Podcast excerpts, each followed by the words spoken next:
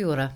I'm Anne O'Brien, Director of the Auckland Writers Festival, and you're listening to a 2017 festival podcast of An Evening with Ian Rankin, proudly powered by Spark. It's 30 years since the hard boiled Inspector Rebus was given his first airing in Knots and Crosses. 21 instalments later, Rebus is still on the case, still living in Edinburgh, but seemingly off the fags. Rankin's work encompasses not only tartan noir, but short stories, a graphic novel, and a play. He is the recipient of four Crime Writers Association Dagger Awards, the Grand Prix de Roman Noir from France, and the Deutsche Krimi Prize from Germany. He's in conversation with Mark Sainsbury in a session supported by Craig's Investment Partners. We hope you enjoy it. Ladies and gentlemen, thank you so much. I'm Mark Sainsbury. It's my, um, it's my great privilege to be leading this conversation tonight for an evening uh, with Ian Rankin. Um, now, a couple of things just to tell you. Uh, social media, very big into social media here for the Auckland Writers Festival, but please bear in mind your fellow audience members. What's going to happen? We are going to be in conversation. This guy has got plenty to talk about. Um, I've just been in the green room, and he, is such an interesting guy. And any of you who were here last night would, would know that as well. Um, but at the end, we are going to leave some room for some questions. I do emphasize the word questions. Um, all of us are here because we're fans of Ian's. Uh, but I think what we want to know, we've got some questions for him as opposed to just sharing the love. Um, we'll do enough of that over I, the I next. Don't mind, I don't mind that at all. Over the next hour. How do you start to sort of describe um, someone like Ian Rankin? 21 installments, Rebus. Everyone you talk to knows Rebus. Your character is, is more famous than you. I was going to list out some of the awards that, um, that Ian has won, but by the time I got to the end, we'll be going straight to questions, so we might just have to slip past that. But we know, as those who read his books, uh, and the same of the critics, and same of the people who dish out the accolades, um, that he is an incredibly successful writer. We're so lucky to have him here. He loves this country. You do, don't you? We, we like to hear that before we start, Ian. Of course, yeah. well, a lot of similarities between New Zealand and Scotland. You know, we're both in bed with an elephant, aren't we? you know. Hey, do you like gigs like this? Do you like coming and doing things like this, or is it a necessary evil? I don't, I, I, don't, you know, I honestly don't think I've done a gig this size before. I mean, you know, I, when I do an event in Edinburgh, we get maybe 750. There's about 1,500 of you in here tonight, which is amazing. Um, I'd have to do two nights in Edinburgh to get that. Uh, I, I, I, don't know, it's kind of mixed, isn't it? Because writers don't become writers because they are gregarious, outgoing people. We're the, we're the kind of shy, nerdy kids at school who would go home, sit in our bedrooms, listen to Pink Floyd, and write poetry. Was that you? Were you the, the geeky guy at school? I was very, yeah, but I was very, no, I became a chameleon. I was very, because I, I, grew up in a pretty rough uh, village. It was a coal mining community. Everybody was coal miners in the early 60s. Um, and I was very, you know, I'd hang around the street corner wearing the, the kind of bother boots and all that kind of stuff with all the kind of skinheads and the gang. But when they said they were going to go and have a battle, a fight with the next village over, I'd say, ah, guys, I've got to go home. Uh, and I would, you know, I'd go home, sit in my room and write about it. So this, you grew up in Fife? Yeah. And, and uh, was it the Lanarkshire coalfields? I mean, your family, your father's family were all miners. Yeah, yeah. I mean, it was, um, I mean, in fact, we'd, the, Lanarkshire's in the west, and our family had kind of migrated from there to the east to Fife um, because coal had been discovered in the early 20th century. My dad was the youngest of, I think, five brothers, and the four older brothers all went down the mines, but my dad didn't. He got a job in a grocery shop. So most of his life he worked in a grocer's. Um, but I mean, I did see the effect that mining had on people who worked in that industry. And I saw the effect um, on the village and on the community, communities around us when coal ended, which it did around about 1970. So there'd been, I mean, as you say, with your father's brothers, that was just the life he went into. He, he broke the mold. What was expected of you? Um, well, I mean, I was the brainy one.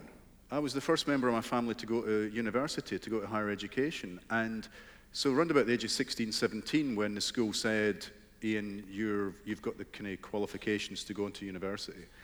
Um, my parents thought, oh, this is lovely. Ian will do accountancy or become a lawyer or a doctor or a dentist because that's what working class kids did. They got a trade. They went to university to get a trade and come out and get a good job. And up until the age of 17, I was going to study accountancy because I had one uncle who lived in England who was an accountant and he owned his own car. and, and he owned his own house. And I thought, whoa, because my parents never owned their own house and never owned a car. And I just thought, I want some of that. I'll do accountancy. And then um, the results came in of some of my exams, and I hadn't done very well in economics.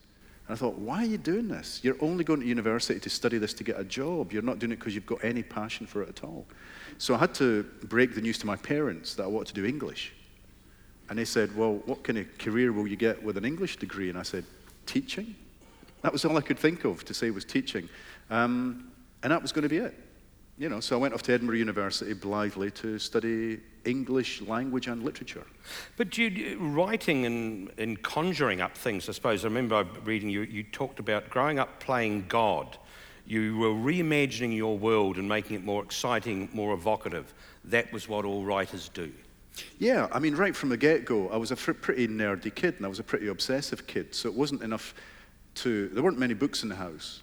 But um, I, I, was indulged. I was allowed to read lots of comics. And so Batman and Superman. But there was a whole, whole school of kind of classic British comics as well that came out of Dundee in Scotland. D.C. Thomson was the company that did them. The Victor, the Hotspur, the Dandy, the Beano, there were all loads of them. And it wasn't enough to read them, I wanted to write them as well. So I would get sheets of paper and fold them in half, fold them in half again, cut the edges to make little booklets, break them up into squares, put little stick people in the squares with tiny little speech bubbles, um, and to make them more interesting and more evocative, I would put free gifts on the front. So I would, I would make a badge from a piece of cardboard and some sticky tape and a, a safety pin, free badge this week in the comic. And I would show them to my mum and my dad. They were the only, you know, they'd be limited to one copy of each of these. And, and, and my dad would say, Ian, you, you, you just can't draw. You know, um, was he right? Yeah, he was totally right. I, if I was going to go and become a comic book artist, my hero would have to be Stickman you know, because that was about as good as it got. Um, but luckily, around that time, I got into pop music. And, and so I, and I did, you know, what I, do, what I did, what I did. I invented a band in my head called the Amoebas. And they existed only in my head and on paper. But I would plan their world tours. So I'd get an atlas and decide where they were going to play. and, you know, Auckland, Bishop Auckland, you name it, they'd go everywhere. And I would have a top 10 every week, which meant inventing nine other bands and I wrote their song lyrics, and I designed their album sleeves, and you know, and the lead singer was called Ian Caput. and I just did it all in my, and it was all in my head, you know. But it was, it was what you've just said. It was, it was creating a, an alternate universe where you could make extraordinarily exciting things happen, and that's what literature was to me. But this is not. This wasn't to escape from something. This was just you well, had so much in your head? No, but it is escapism, isn't it? I mean, I had this tiny wee bedroom in a council house in a tiny wee mining community. But inside my head, I could be manning a spaceship. I could be fighting lizards. You know, I could be the President of the United States. Um, now, we know that's ridiculous. because I, I, got, I did well at university. Uh,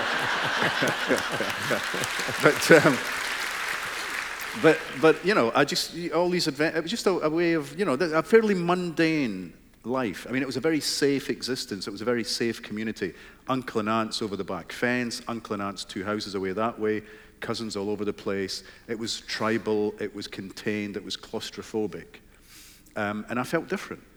But you seem to be able to manage that because, as you said, you'd be the, the people you're hanging out in the street corner, they're all off for a fight you're able to somehow, oh, I've got something else to do and sort of slip away. I mean, you, you, but you managed to maintain not getting ostracized from the, the rough kids. Yeah, no, no, I, I got very good at that. I got very good at the chameleon thing of looking like I fitted in. Yeah, yeah, yeah. Um, uh, but that was just a self-defense thing. That was just a self-defense thing. So they wouldn't look at me and go, weirdo. Yeah. I mean, I remember a friend of mine, Sandy, who was the first punk in our village.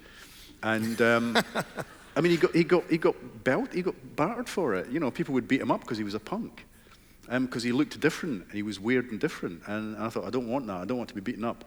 And my parents, I mean, I was sitting there in my bedroom writing poetry.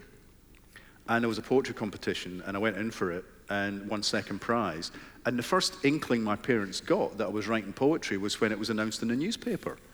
It was in the Dundee Courier newspaper, you know, and my mum said, Is that you? Ian, Ian Rankin, 17, from Craigmead Terrace, Carton yeah? Um, I don't know what she thought I was doing in my bedroom, you know, because sitting there quietly hour after hour, and when she came in with a cup of tea, I'd be stuffing the poetry under the bed. I think my parents were worried I was a drug addict, you know, and I would have been much uh, more sanguine saying, yes, I'm a drug addict, than to say, actually, I'm a poet. Well, and speaking of your poetry, the opening line for one of them was mutated machine guns patrolling the subways while glue sniffing kids hang themselves in subways. Lift shafts. It was lift shafts. How did you find that out? I thought that was destroyed, that poem. um, that was, yeah. That Sorry, was, lift that, yes. Yeah, that was, that, was, that was written when I, got to, when I was at university. Uh, quite a dark, I mean, you know, the first poem I wrote was called Euthanasia, for God's sake. It, a very, it was dark. It was dark, dark, dark stuff. Now, where does that come from? I've no idea. But I'd always looked at the world in that way. Um, and yeah, that was one of the songs we did in my band, The Dancing Pigs, the second, the second best punk band in Fife. Um, there were two punk bands in Fife. There was us and there was the Skids, and the Skids were much better than us. Um, what was your role in the punk band? Uh, I was the vocalist. Singer would be putting it too strongly. yeah. I was the vocalist. Um, and that had been written as a poem. I'd gone along to the Edinburgh University Poetry Society and read that out as a poem. And then I was invited to join this punk band, and it just became the, the lyric of one of our songs. When did you think that you know literature there was a future? I mean, did you see that? Did you see you could have uh, make a living, you could have a career, no, you could spend well, your life writing? I didn't know anybody who did. I mean, I, I, you know, I, at university I got to meet a few writers, but they all had other jobs. They were academics or they were, you know, librarians, teachers, you name it. Um, I didn't know anybody who really made a, a proper full-time living from writing, so it was quite a long time before I realized you could do that. And in the early days, it was a hobby. Then it was a paid hobby. And then when I got married, my wife was supporting me. She had a full-time job, and she supported me while I tried to be a full-time writer. And it was 1990 um, before I went full-time because she said, we've got to get out of London. We hate London. Let's get out of London. And she moved us to France. She persuaded she said, let's go and live in France. And neither of us had a job, so all the money we had was what I was earning from the books. Did you speak French? Uh, I spoke no French. I, I got a C for standard grade, uh, or O grade, O level.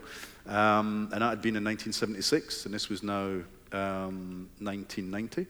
Uh, no, my French was appalling and still is, even though I lived there for six years. And, and because we lived in southwest France, surrounded by farmers, um, my, my French, when I, say, when I speak French now, it, I sound like a farmer.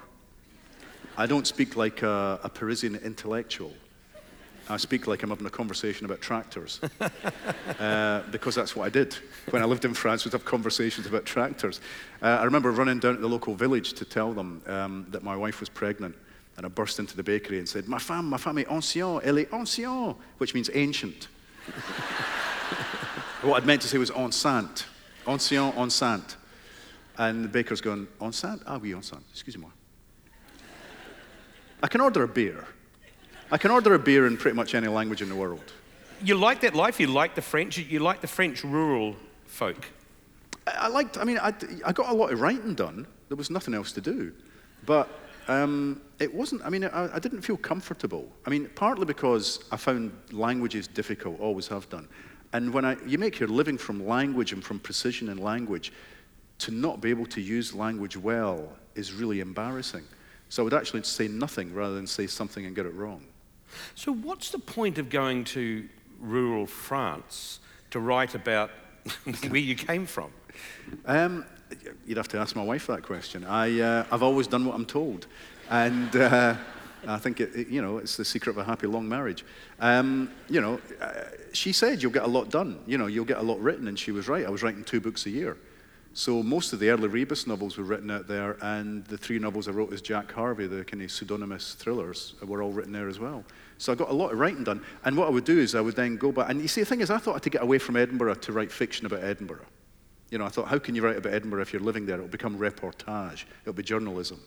It's almost too easy.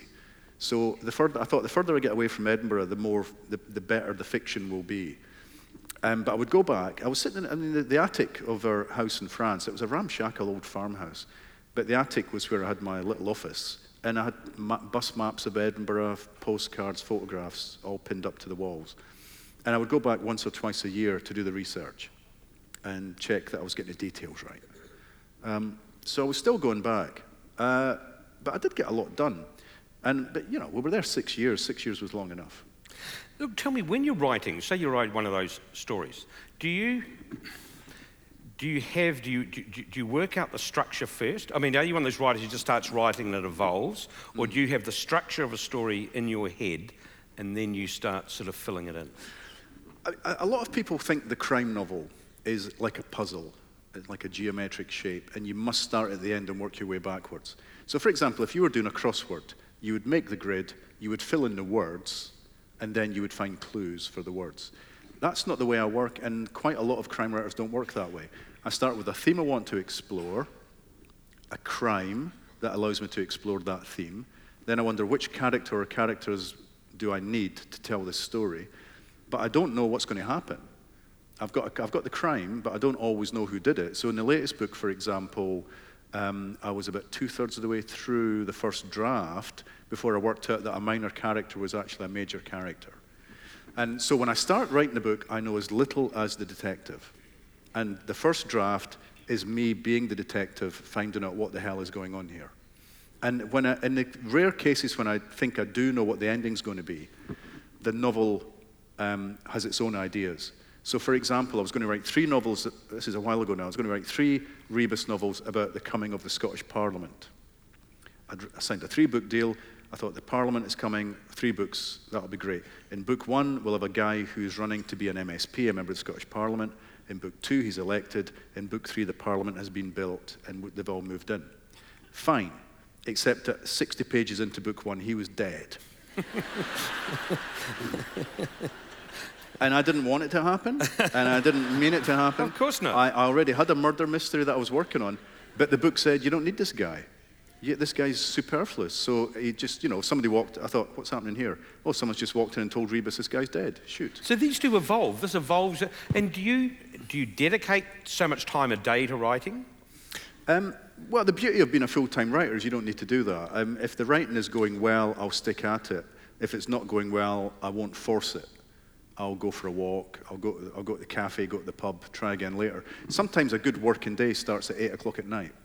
I've tried in the morning, it's not happening. Tried in the afternoon, it's not happening. Suddenly, 8 o'clock, everything clicks, and you still get three or four hours done. Um, but there are days when nothing happens, there are days uh, when it flows. I find as I get older, and I know an, an, a few other writers are finding the same thing, I can't sit, I mean, I used to sit eight or 10 hours at a stretch writing. And now, after about 45 minutes to an hour, I'm, I'm getting, starting to get tired. I need to take a little break and, and just go for a walk, come back, do another hour. But an hour is about as long as I can concentrate now. Whereas when I was young and full of vim and vigor, I could, um, I could sit there for eight, ten hours. The other thing I was thinking, about, I was reading your, uh, going back over your collection of short stories, and the very first one, I think, in, in that collection, Dead and Buried, was set in the 80s, but you wrote it a lot later. So uh, is it hard to go back to, especially when you've got a character like Rebus, you've now got to put yourself back in the 80s because the character has evolved and changed. How, I mean, is that all just in your head that you can channel Rebus 80s, mid 80s? Uh, Because the temptation would be to sort of forget different things, wouldn't it? Or, or, or the character has evolved Yeah. in a different way.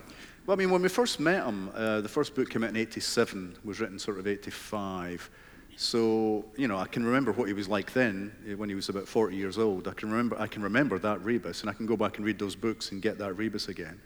Um, the part of the fun of the books for me, though, is oh, two things. I've enjoyed writing about him in real time, so that when I, each new book is like a different Rebus. People say, how do you keep it fresh? How do you keep excited? It's because this is a new guy.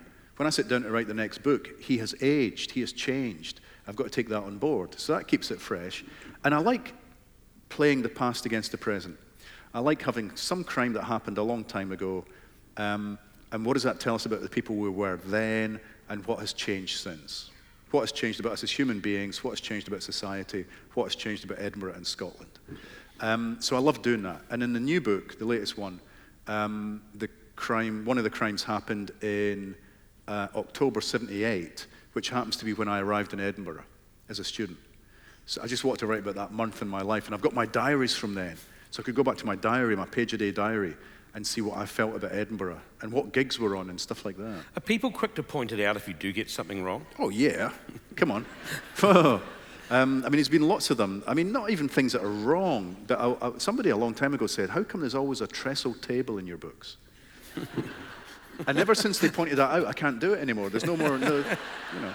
Someone said, All the cars in your books are red. oh, so no more red cars. Um, the, the, you know, there's been things like in one book, someone goes from being a detective and detective sergeant to constable and back to sergeant again. Uh, in one book, I've got the wrong singer for a song, a, a pop song. Um, the one I really like is the when I was writing the books in France, I had a little foot rail at the front of the Oxford Bar, a real pub in Edinburgh where Rebus drinks when I drink. A little foot rail you could put your rest your foot on while you're drinking your pint. Turned out I'd misremembered. It wasn't at the front of the bar; it was down the side of the bar. And for years afterwards, people would say, you know, you put that foot rail in there. And, uh, so anyway, Harry, God bless him, who owns the Oxford Bar, has installed a foot rail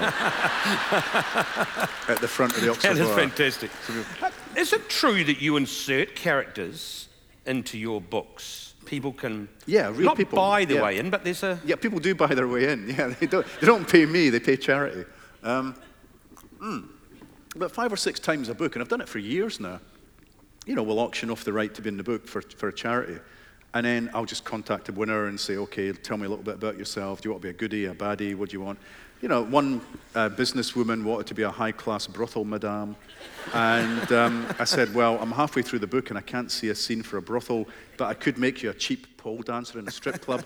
And she went, yeah, great, okay, let's go for it. So um, a woman paid for her cat Boethius to be in a book, and she sent me photographs of the, the cat and a psychological breakdown of the cat. So I- it would be her cat. It wouldn't just be a cat called Boethius, it would be her cat. Um, Uh, let me just ask you, how many of you here would pay to be in one of Ian's books? Yeah, quite a few, quite a few. There I'll you collect go. the money off you later Yeah, on. really, I know. I can only do it a few times a book. Uh, my favourite one, though, is I mean, it's a, it's a longish story. I'll keep it as short as I can. There was a charity in London, and they said, okay, here's the, here's the winner's email address. His name is Peacock Johnson. I went, what? Um, so I, I went to his website, and there was this guy looking really dodgy. Kind of slicked back hair, Elvis Las Vegas shades, loud Hawaiian shirt. What? So I emailed him and said, look, I don't know what I'm going to do with you, pal, but, uh, you know, uh, he said, I don't care, good guy, bad guy, but can you please mention my friend, wee evil Bob? okay. Anyway, in the book, which was called um, A Question of Blood, I needed a gun runner. Kind of a guy selling guns illegally in Scotland. I thought, great. so he, there he is, Peacock Johnson in the book. And his henchman, his bodyguard, is wee evil Bob. Fantastic. I loved writing about them. So I got in touch afterwards, excitedly, to say I'd love to write about these characters again. Email bounced back. Oh, went to his website. Website no longer exists. Oh. So I turned detective. Worked out that the band playing at this charity event were Belle and Sebastian, a fairly well known Scottish band, and their bass player is a notorious practical joker. So I got in touch with the bass player, Stuart David, and he said, Yeah, that was me. I said, So wait a minute. I thought I was making a real person fictitious, but I was making a fictitious person fictitious. anyway, yeah, I just created that whole thing. I mean, it just didn't exist. I went, Well, can I write about the character again? He said, No, you can't. He said, Because I'm now going to write a book about Peacock Johnson. And it's online. If you Google Peacock hmm. Johnson or Stuart David, you'll find it. It's free. You can download it and read it. In his book, a small time Glasgow crook called Peacock Johnson is framed for murder, runs home to his wife and says, What the hell am I going to do? And she points at the TV set and says, Go to Edinburgh and see this guy. And it's an episode of Rebus is playing on TV. so he jumps on a train, goes to Edinburgh, goes to the Oxford bar, walks in and says, I need to speak to Inspector Rebus. And they say, he's a fictitious character. Um, but Ian Rankin's in the back room. So Ian Rankin helps Peacock Johnson prove his innocence. I was wondering if anyone would sort of buy, you know, say, say yes, I'm going to donate the charity, but I'm going to name someone who I hate and want you to make them the most reptilian character in a book. I don't think I would do that. But a friend of mine did do that once a few years, quite a few years ago. She was a Canadian sports journalist and crime writer. And a guy dumped her, a baseball player, quite a well known baseball player, dumped her in quite ignominious circumstances. So she contacted all her crime writing friends around the world and said, Here's the guy's name. Have something really horrible happen to him in your next book. And she sat back and waited. She waited until we'd all written our next books, we'd all published our next books, we sent them to her. She got this big box and she put a little post-it note every time this guy was mentioned in all these crime novels from all around the world in which this guy was stabbed, garroted, had his head. You know. I made him, uh, I made him a, a gorilla at Edinburgh Zoo with impotence. I went pretty easy on him. I went pretty easy on him. Um, Val McDermid stuck a broken bottle up his arse, I think. Anyway. Isn't that great?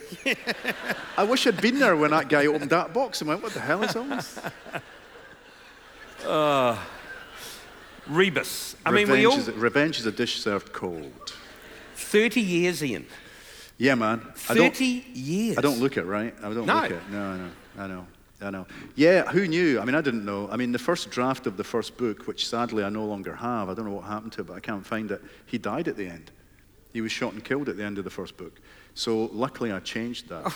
yeah. I mean, I did have, and then the next lucky thing that happened was when the first book was published, very soon afterwards, um, an actor got in touch through my agent and said he wanted to put uh, Knots and Crosses on TV. But the actor's name was Leslie Grantham, and he played Dirty Den in a soap called EastEnders. Yeah. And what he wanted to do was to take the story to London and play Rebus as a London cop. Now, that all fell through because my agent disappeared in mysterious circumstances, true story. Um, that all fell through. But if that had happened, I would really, probably never have written another Rebus book. You weren't happy, were you, originally, with the first book with, with Rebus? You thought the. It's overwritten. I mean, it's written by an English literature PhD student, pal. You know, it's, um, there are sentences in it I don't understand now when I look back at them.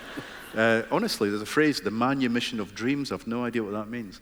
Um, I just thought it looked good. I'll put that in. Uh, no, I wasn't happy with it. It was overwritten. It was overwritten. And, you know, the, the, the, the murder was solved because of a professor of literature at the university and all this kind of stuff. It was a game, that- and I didn't really know him. I didn't know Rebus. He was just a means of telling a story. But, and I, I went away and did other books. I did a spy novel and a thriller. And then my editor said, whatever happened to that guy, I liked him. And I thought, oh, good. Well, I liked him as well. Maybe I'll do a second book. And then I was living in London and I hated London. So in the third book, I took Rebus to London so he could hate it as well. And by then I was three books in. And by then I discovered something. I discovered that a detective is the perfect way of looking at society. I wanted to write about Scotland. I wanted to write about Edinburgh. I wanted to write about the human condition. I wanted to write about politics. I wanted to write about poverty. I wanted to write about social issues. A detective has an access, all areas pass, from the people at the very top to the people at the very bottom. And there's no other character in fiction, with the possible exception of a journalist, who would allow you that level of access. So, as you're writing those books, is that part of? I mean, you, are, are you conscious of that as well? That, that, that, that if you like, the, um, the magnifying glass you're putting on society, the things that you're bringing up in the book. You, do you, you, does that just become automatically, or do you deliberately look at trying to do that?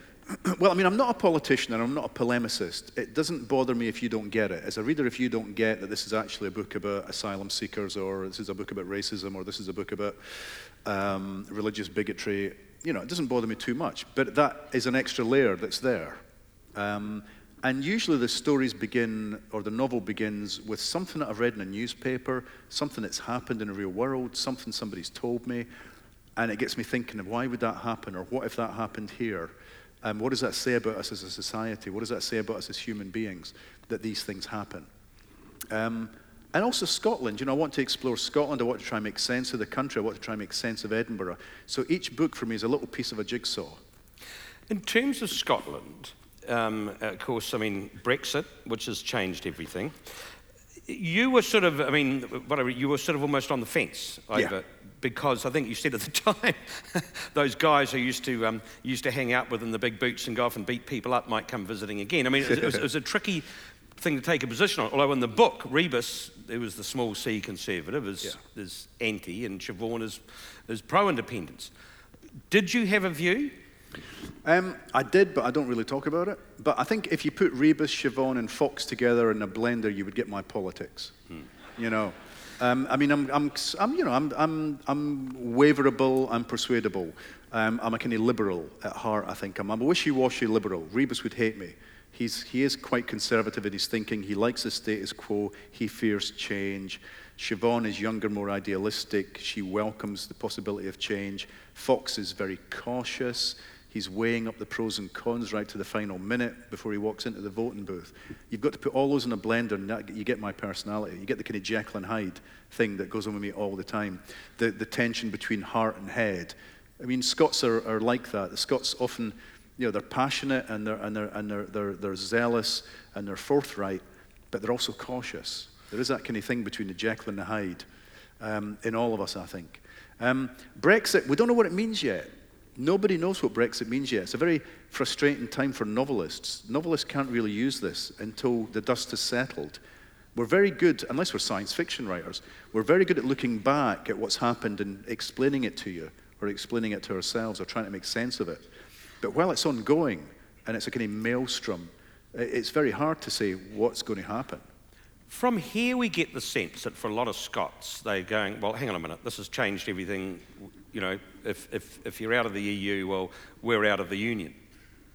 Is that a, is, is, I mean, uh, this is what we're seeing here. Is that mm. what you, you pick up there? Is there, is there a strong no, sense think, of that? No, I think there's a, there's a much more nuanced debate than that that's, being, that's, that's, that's, that's going on because um, what does it mean to give up the majority of your trade with England to, to pick up uh, a lesser part of your trade with the EU. And what does that do if you're, if you're in the EU but not the UK? What does that do to your trade with England, Wales, and Northern Ireland?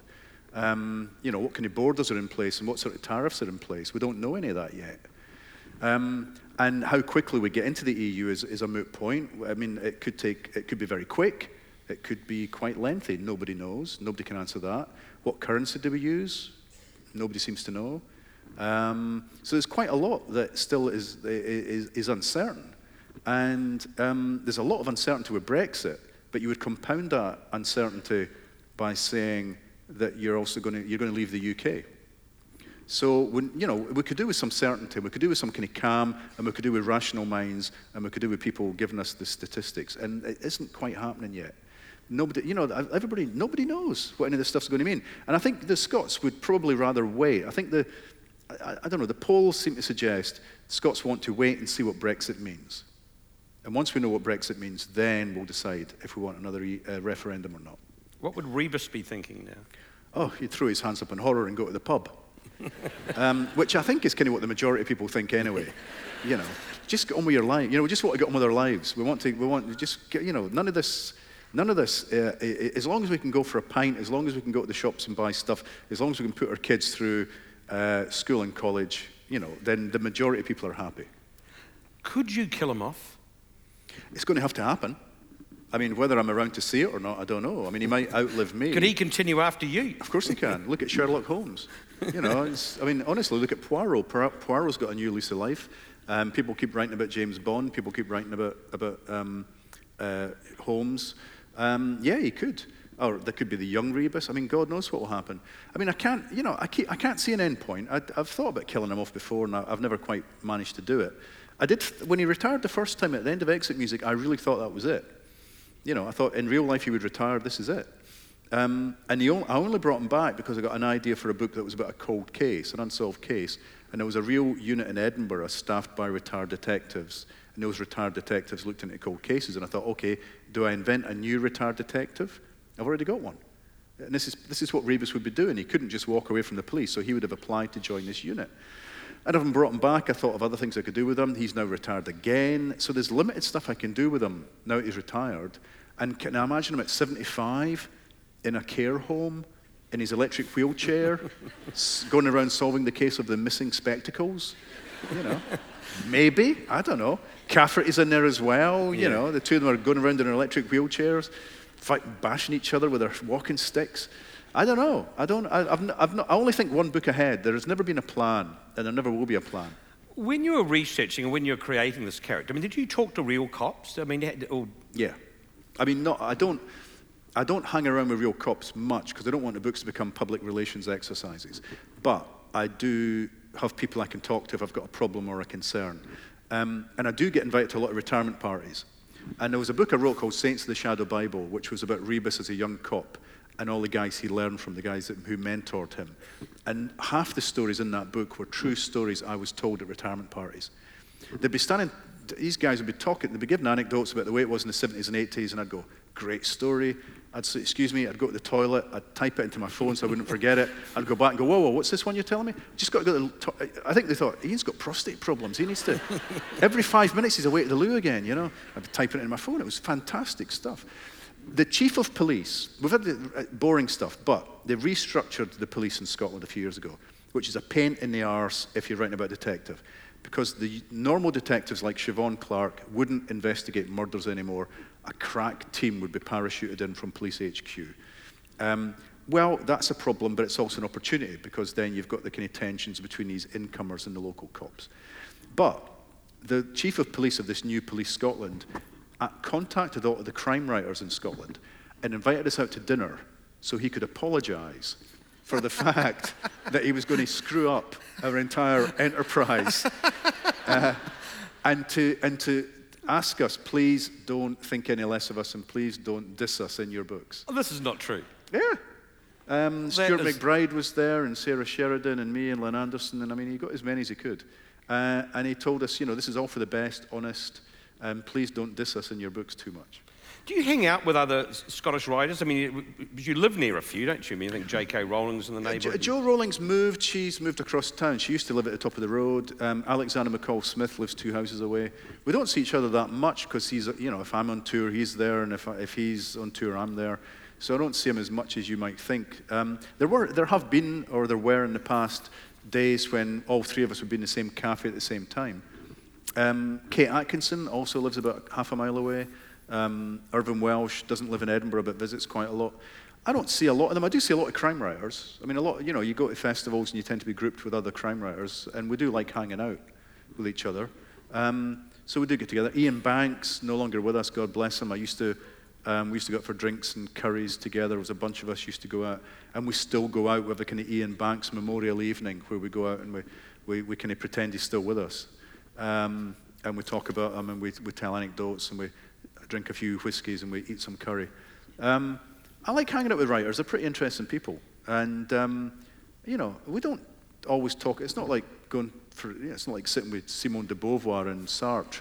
We tend to talk about the same things everybody else. We talk about where, where you know, where'd you get a good curry, football, you know, uh, politics, blah, blah, blah, boring stuff. Do you, I mean, what about when you read other people's books? Can you, can you read someone else's book and enjoy it, or are you thinking, oh, that plot line's going awry and that character's a bit weak, or, oh, I- I- damn it, they're better than me? I think I'm pretty good at switching off. I mean, yeah, damn it, they're better than me. That happens occasionally. Um, that keeps you on your toes. I like that. It keeps you on your toes, all these young whippersnappers coming up with their great ideas and great characters.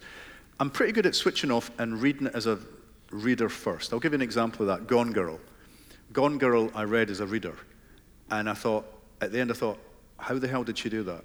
And I went back to the beginning and read it as a writer looking at the mechanics of it, looking at the plotting, looking at how it was structured. But when I first read it, I just tore through it like a reader would because it was a great book. It was a great mechanism, beautiful piece of work, beautifully engineered um, thriller. And I'm, I'm, not very good at doing those high concept thrillers. You know, the thing where you can do the elevator pitch. You, can, you can give the book in six words or less or whatever. Um, I can't do that. My books are much more kind of, well, it might be. It's why I don't do much in TV and film because these people, the, the producers always want to know everything that's going to happen before you start. And I only know what's going to happen once I've started writing the book. On TV, because they're looking at another series, aren't they, Rebus? Um, yeah, I mean, I got the rights back because I didn't like the way it was being done. Um, it started off, it was, well, it was a long, protracted thing. Originally, Leslie Grantham, then the BBC got hold of it and they said, who do you think, who, who should play Rebus? And I went, I don't know, I don't know what he looks like. I say, he's been in, he's been in the army, he's trained for the SAS, he's been pretty fit at one time. You know, they went, yeah, we're thinking of Robbie Coltrane. Went,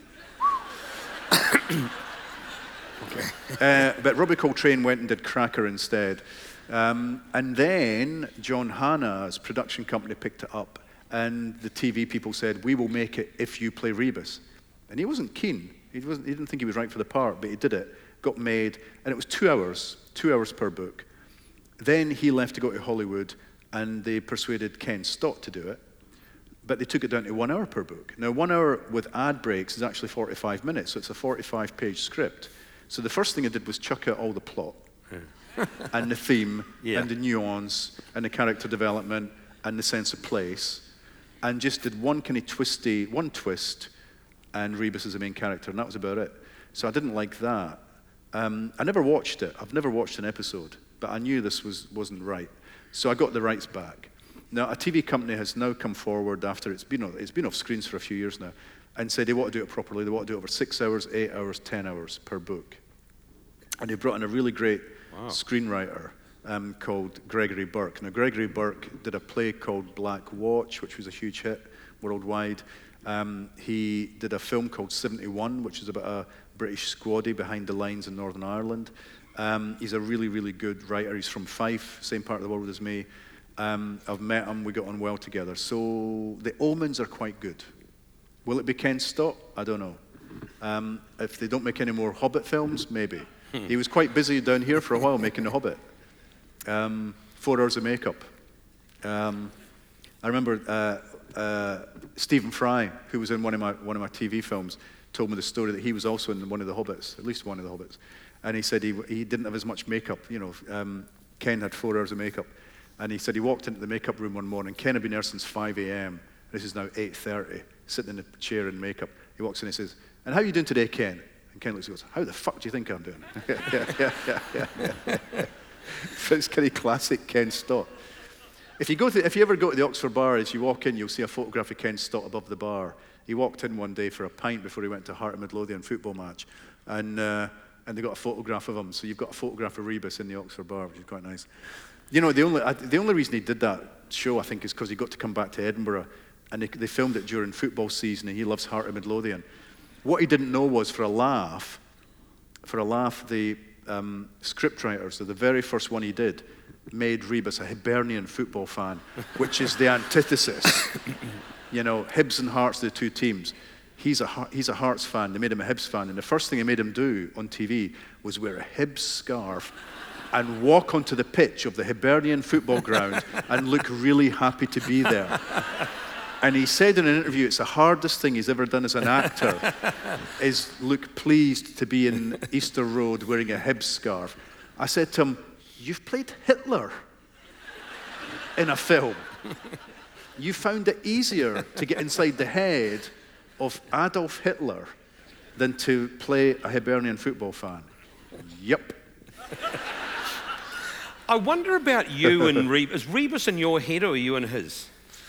I, I, I wonder that sometimes. I do wonder that. Um, I mean, he's in my head. He's in my head. You know, all the years I wasn't writing about him, the five years when he retired, um, when it came time to write the, the comeback book, I thought, oh, will he still be there? Is his voice still there? And I sat down with a blank sheet of paper and he just let, it was like I'd unlocked a little cell in my head and he came, he came out screaming. He just came out, he was so happy to be, be back again. So he lives in my head. Um, when I'm writing the books, I think, you know, it's like I'm looking over his shoulder. Everywhere he goes, I'm looking over his shoulder. And it changes me. My wife said, you know, when, it, when I'm writing the books, I'm hell to live with, my wife says. I come downstairs, I eat dinner, I go back upstairs again to start writing again, and it's like I'm hardly there, I'm barely there. Um, there are kind of moments in our kids' lives that I don't remember because I was so focused on a book that I wasn't, I was, I was physically there, physically present, but actually in my head I was in Rebus's world. I asked before about you know the, the, the, killing him off and whether it's possible. I mean, because I, would imagine before when he retired, I mean, you would get a lot of people writing to you, or people yeah. asking for him, bring him back. I mean, people take ownership, weird, don't they, of your characters? Yeah, yeah. And I mean, you know, people make the pilgrimage from all over the world and they go to the Oxford Bar, and they're always disappointed to meet me. because I'm not him. I mean, I'm not as conflicted as him. I'm not as dark and brooding and dangerous as him. I'm not as interesting as him. Um, I'm not as dangerous. You know, I just I'm not him. And so they can come and have a drink with me, but it's nothing like the, the, the, the experience they would have if they had a drink with Rebus. You see, I like, I mean, there's, funny little things. I mean, we all have our own, everyone has their own Rebus story. I mean, I like the fact, the SAS part, because it's not, you know, usually any book where someone's been in the SAS or the SEALs or something, they're into it with a hammer, you know, and it's got to be, uh, they've all, whereas I just like the idea there was, hang on, there was bits in his background that you were gradually learning all the way through. Yeah. And, and, but it was, it was nicely nuanced. It wasn't this yeah, and, and, and, you know, he's gone to seed since then. I mean, he's, you know, the, the Rebus we met when he was 40 in book one was physically aggressive. He was threatening. He could use his bulk and his demeanor to, to, to, to, to threaten a, a suspect or to get answers to questions.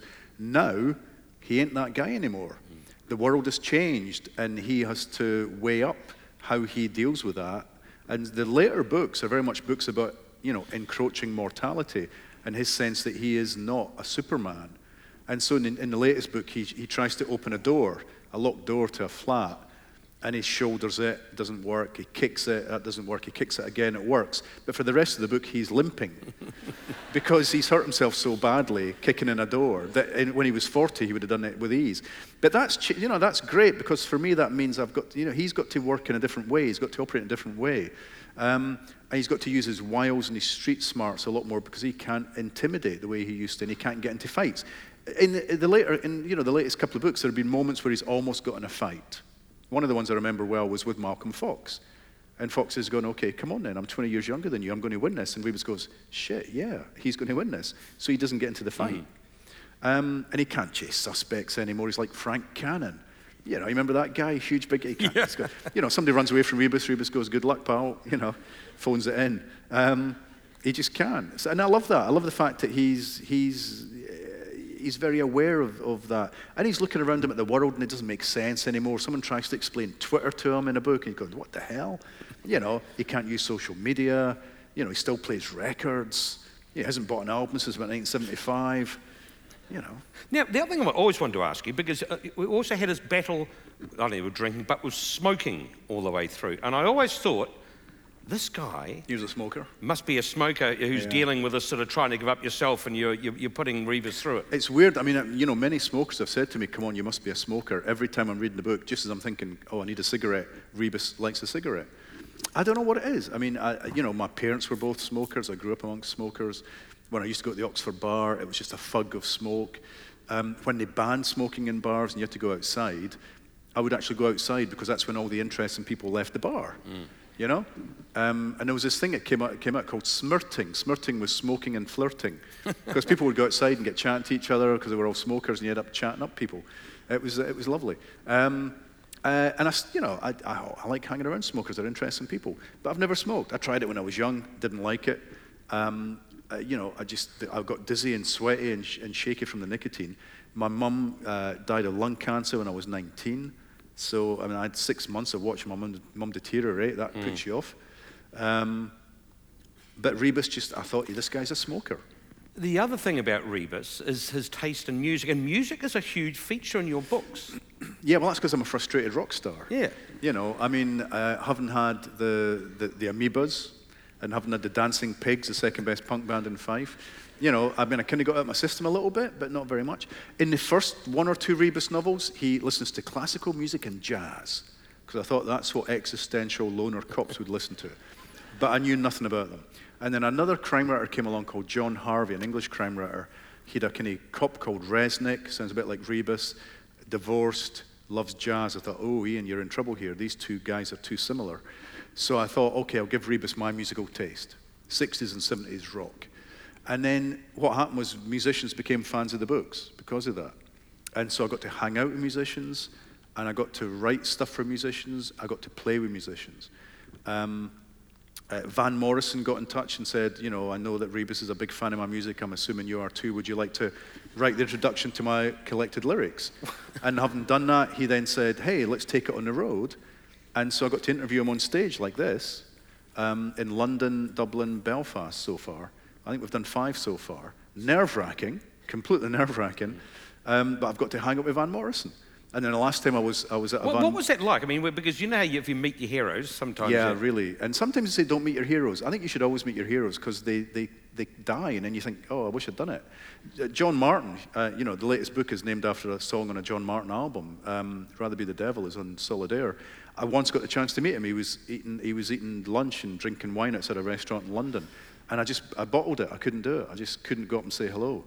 Uh, and then, of course, a year or two later, he's dead, and, and I never got a chance to do it. So, the last time was at, at Van Morrison uh, backstage, I think in, in Belfast, and uh, uh, Jimmy Page comes up to say hello.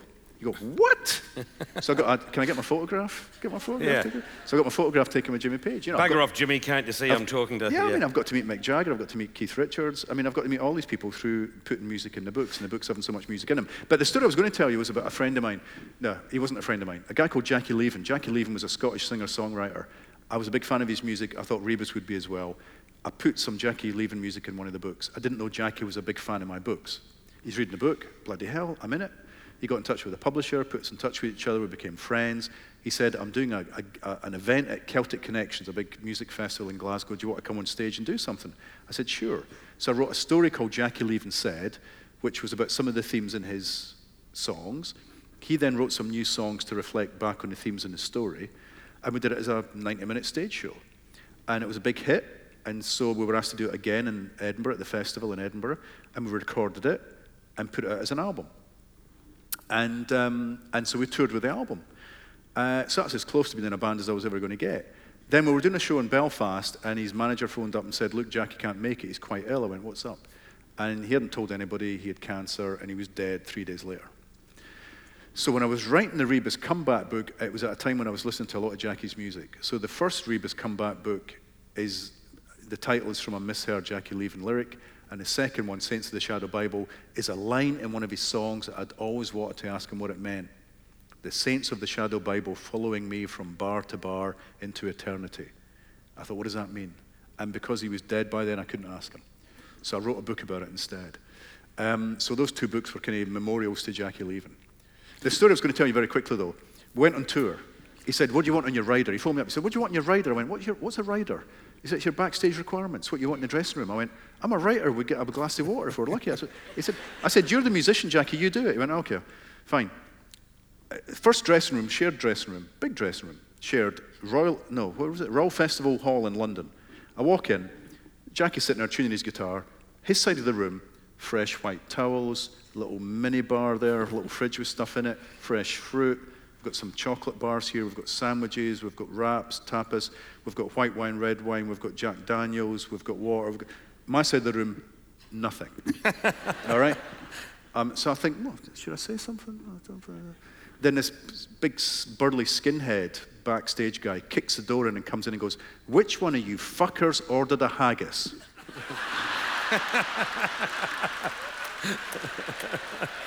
Jackie just points at me. Everywhere we went that tour, everywhere, one uncooked haggis for Mr. Rankin. That was all it said on my side of the rider.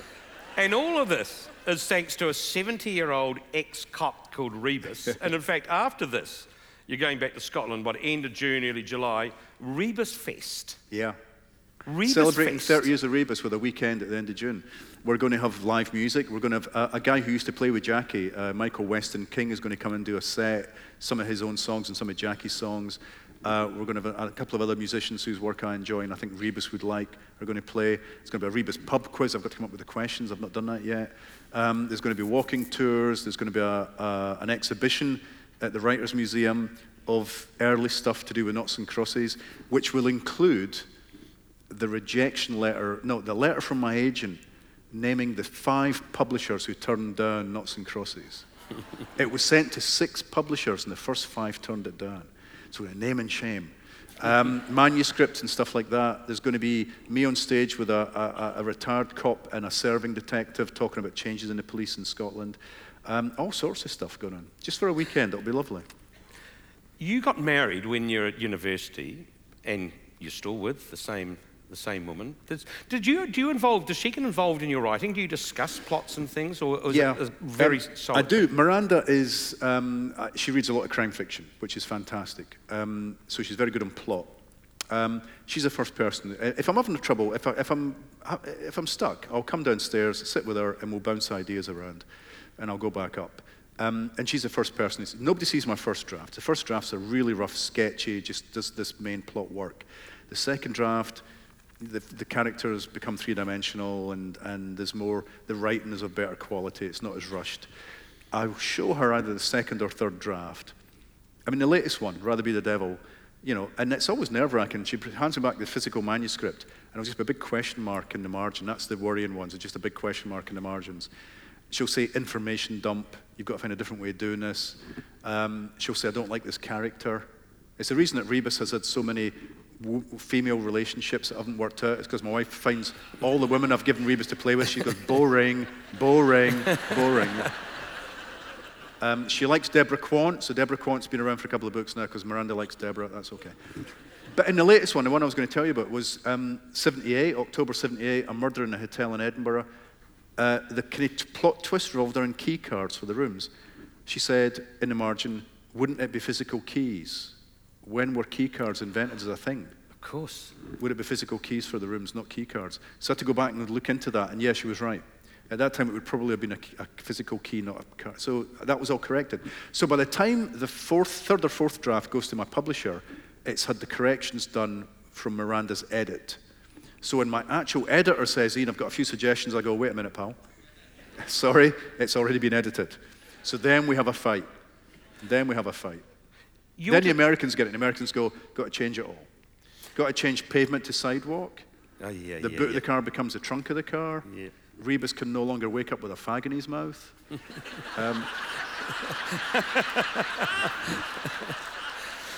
uh, F- Flesh Market Close, which is the title of one of the books, which is a real street in Edinburgh, becomes Flesh Market Alley.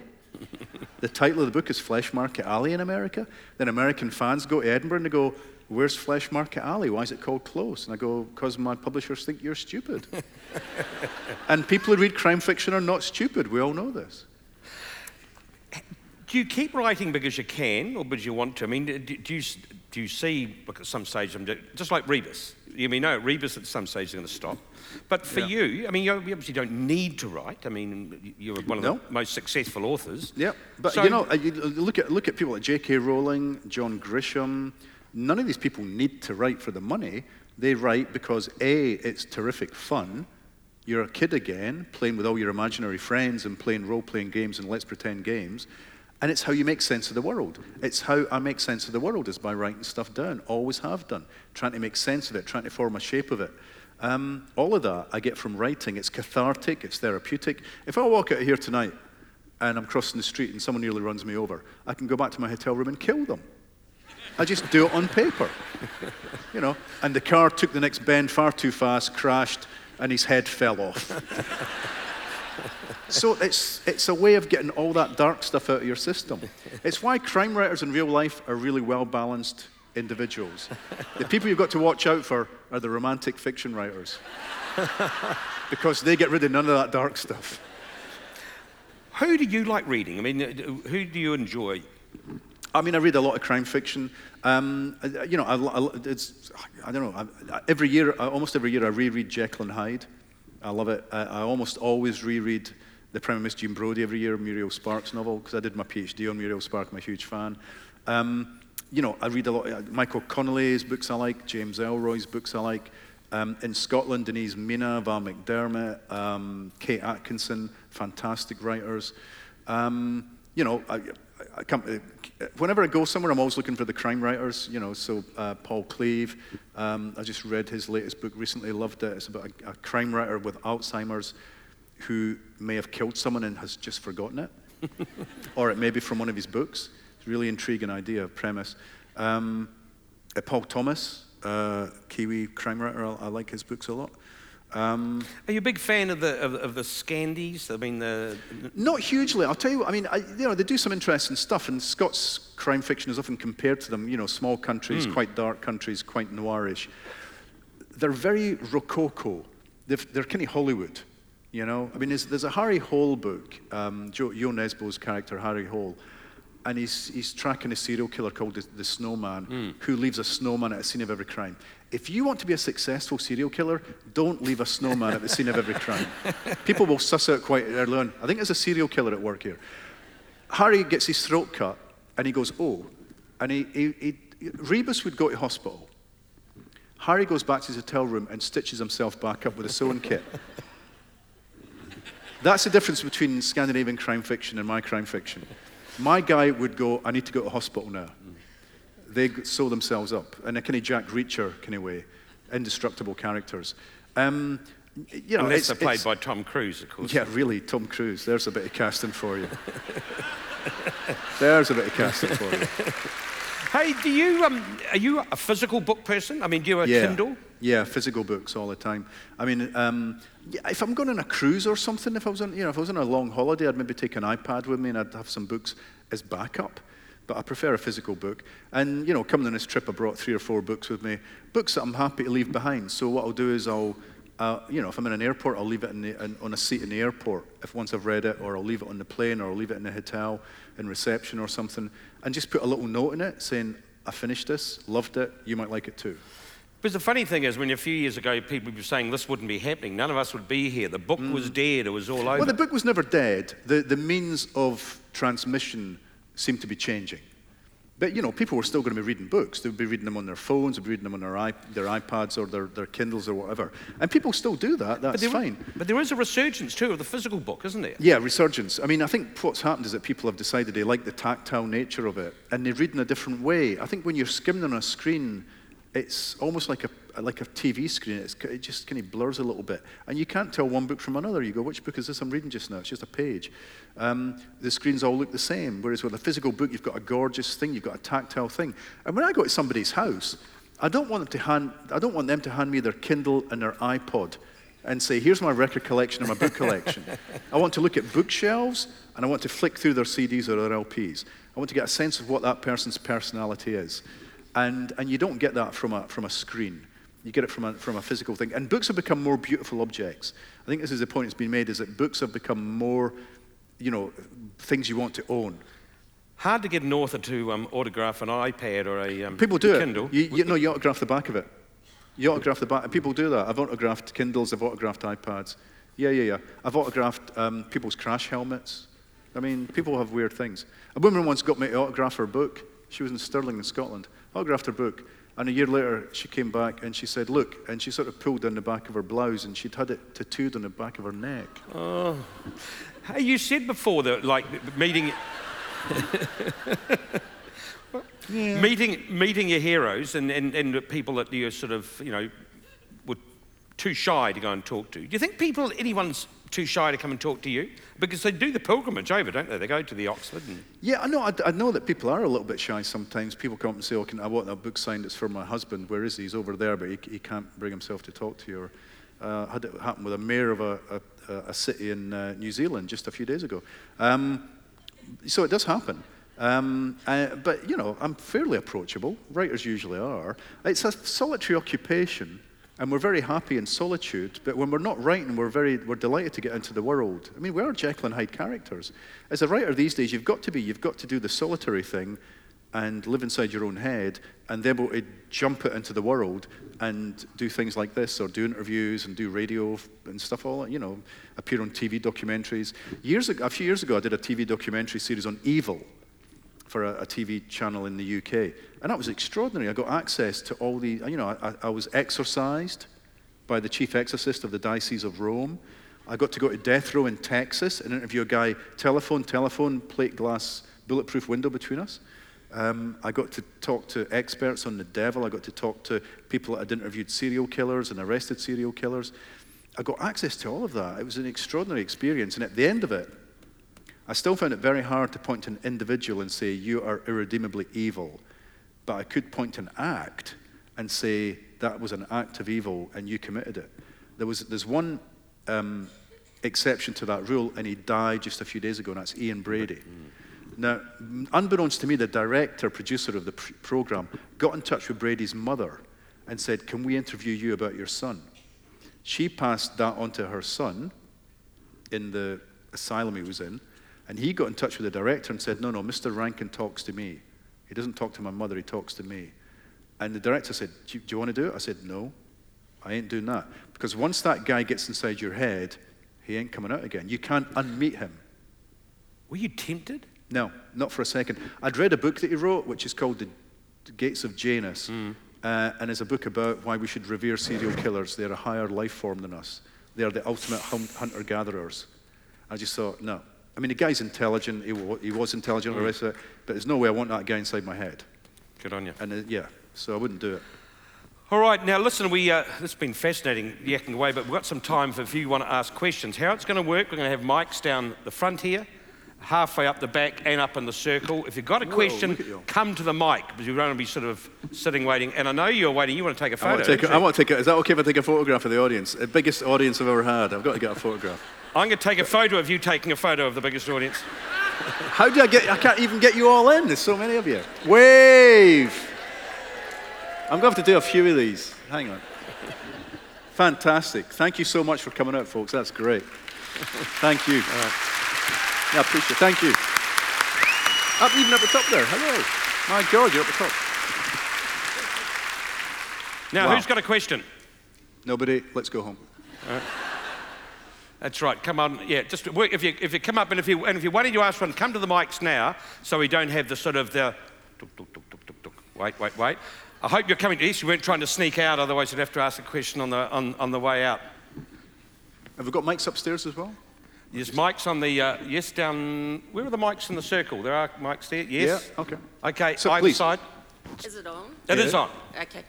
Um, I'm just curious whether you think that you'd be able to make Malcolm Fox as popular as Rebus in time. Because a mm. lot of people don't like them that much now. But I wondered if, Yeah. if it's something that you're working towards if something happens to Rebus. No, no, no. I'm, I mean, yeah, when Rebus retired and I invented Malcolm Fox, I thought, okay, this, he's an interesting, to me, he was a really interesting character. He was more like a spy than anything else.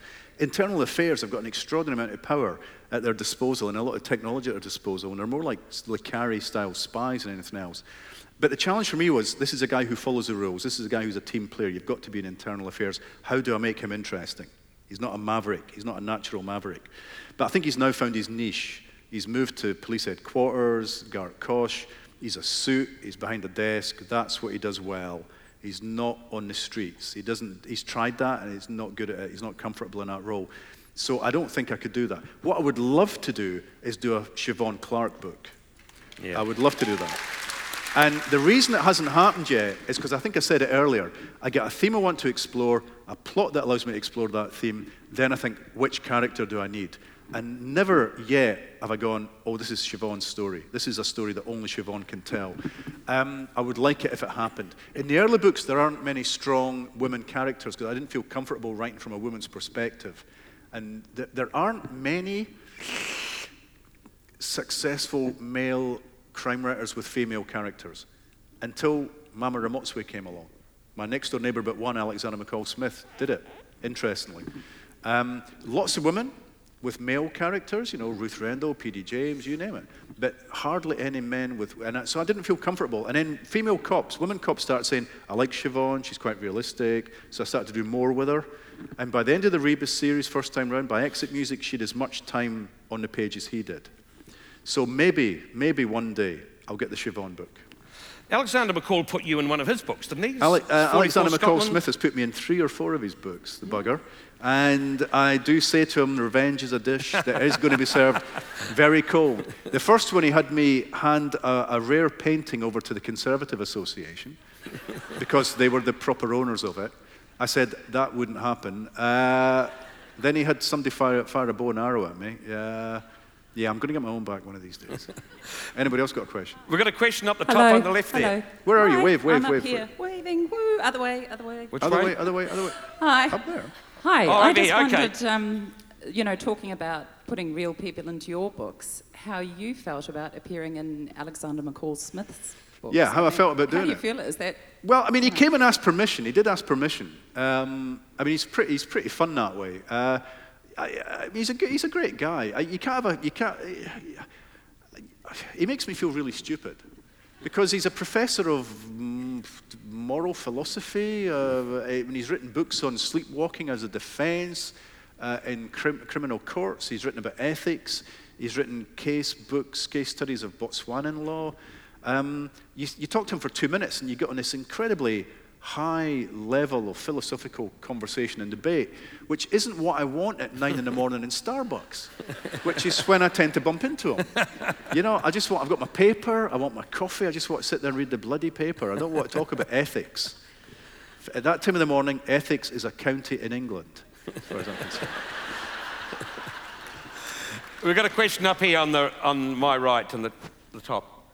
Rebus seems to be very fond of New Zealand wine and New Zealand music. is there any particular New Zealand music that's top of the pops for him? Oh, bless you. Yeah, yeah, that allows me uh, to tell a story. The first time I toured New Zealand, um, I had some dollars left over, and I was at the airport, and that the night before in my hotel room, there'd been a TV advert for an album called Rain, Steam and Speed by a band called the Mutton Birds. I thought, well, they sound pretty good. So there was a little record shop in the airport, and there was the album. So I bought the CD, took it home, listened to it, and thought, what a great album. And there was a song in it called The Falls. And I had a line in it that went, There must be a story behind all that. And I thought, Ian, that's what your books are about. They're about, about the story behind the story, behind so, something that's happening but below the surface, just behind the surface of things, and about myth, myth making.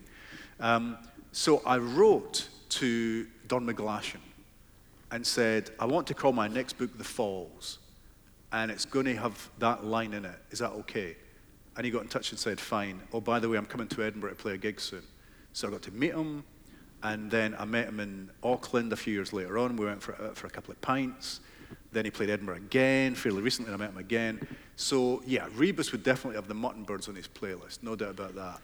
Would he have anything from the Dunedin Sound on his playlist? Possibly not. It's a bit too young for him. But Siobhan would. So Siobhan, like me, would be listening to the Chills. And tomorrow, no, not tomorrow. What's tomorrow? Saturday. Is, is this Friday? Is this Friday? Sunday, Sunday lunchtime, I'm meeting Martin Phillipps uh, of the chills for a drink. I'll be drinking. there you go. Is there another question up the top there? Balcony. Yep. Okay, up the very top. Hello. Hi, as a writer, do you ever get stuck? Oh, do you ever get stuck? Oh, touch wood, wood, wood, wood, wood, wood, wood. There's some wood there. Uh, no. Um, I mean, not very stuck, not very stuck. Uh, um, I've never had to give up a book or, or really put a book away for any length of time. The thing is, when I start the book, there's a sort of internal energy and an internal shape that I can't quite see, but it pushes it along and pushes it along.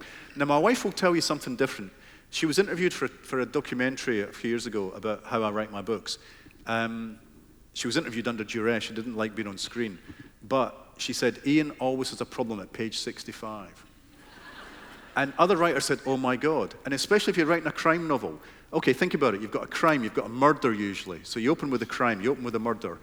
Then you've got certain things that happen crime scene, autopsy, who's the victim, go and talk to the family, find out who their friends were, where do they work, interview them. You've set up your murder squad. That takes about 65 pages. Then you go, what do I do now?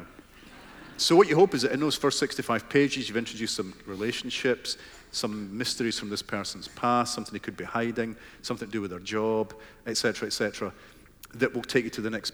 But Miranda, my wife says, I, come, I often come downstairs and go, I don't know what I'm doing next. I don't know where I'm going next. And that can last for a few hours or a few days. But eventually I'll think, oh no, hang on a minute. You're the person who was in the hotel that night, and you're the person who did that, and I can start to see the connections. And then about two thirds of the way through the first draft, I go, the light comes on, and I go, okay, I know what's happening here. I know who did it. Thank goodness for Miranda. Thank goodness for Miranda. And she, because she reads a lot of crime fiction, she's very good at getting me out of those holes. Yeah. Okay. Sophia, we have a question here. She's a friend of mine. Um, uh, up there. Is that a question for Mark? I hope it's a Only, question for only for you. Only, Yeah, what's Ian the man really who can like? answer the question. Uh, where does, if true crime is a launching pad sometimes, where does true crime end and, and crime writing begin? Is it, does it become, does true crime become boring at some point to you? Um, I, phew, I mean, you know, I'm not a huge aficionado of true crime books. It was, it's just something that tells me something about the way the world is or about the human condition. And I'll just use the template of it. I'll use a template. I mean, sometimes I use quite a lot of it. Somebody brought up uh, uh, the, the Impossible Dead, which is a Malcolm Fox book. The, the, the, the kind of mystery in that is very heavily based on our true story of a um, SNP supporter and lawyer who might have been bumped off by MI5 uh, in the 80s um, or may have committed suicide. Um, there's a bit of a mystery about that. But um, so, yeah, sometimes it's a lot of it, and sometimes it's only a tiny, tiny bit of it that I need. Um, I, sometimes I don't know that it's true, and it turns out to be true. So, the first Rebus novel, and I told a story last night.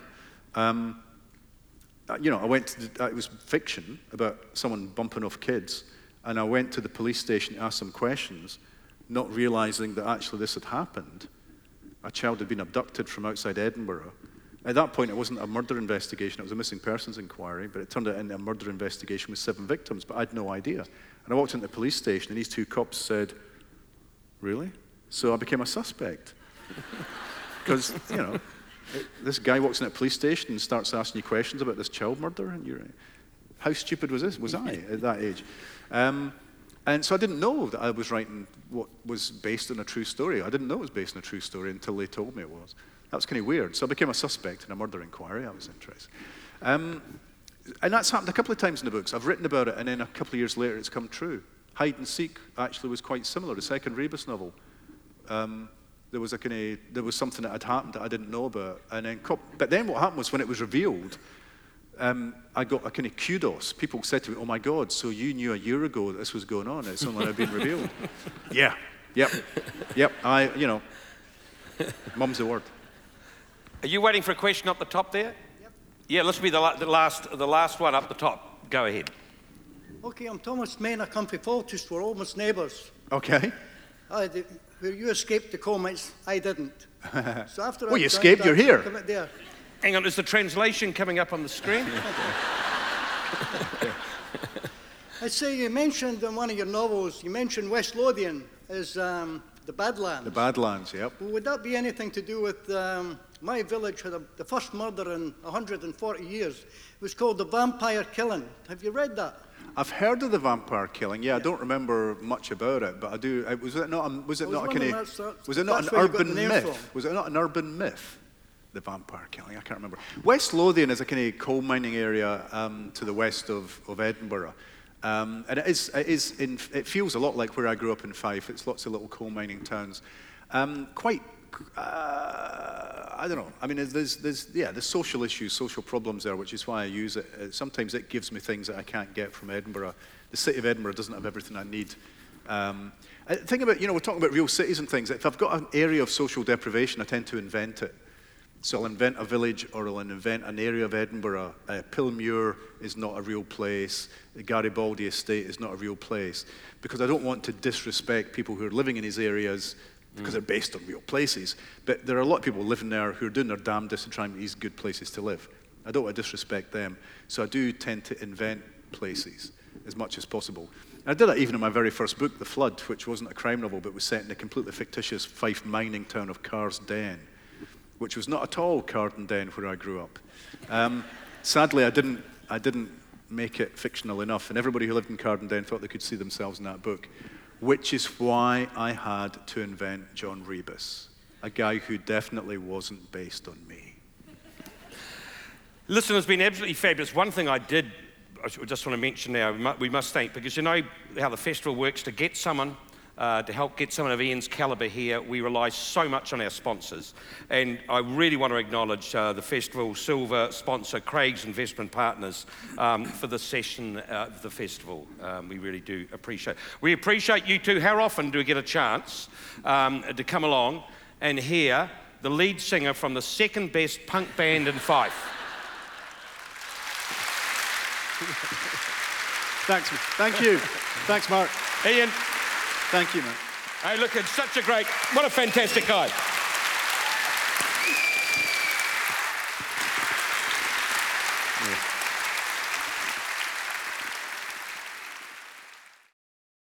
Our 2017 Auckland Writers Festival podcast series is proudly powered by Spark. You can find a range of other talks, interviews, and discussions on iTunes, SoundCloud, and on our website, writersfestival.co.nz.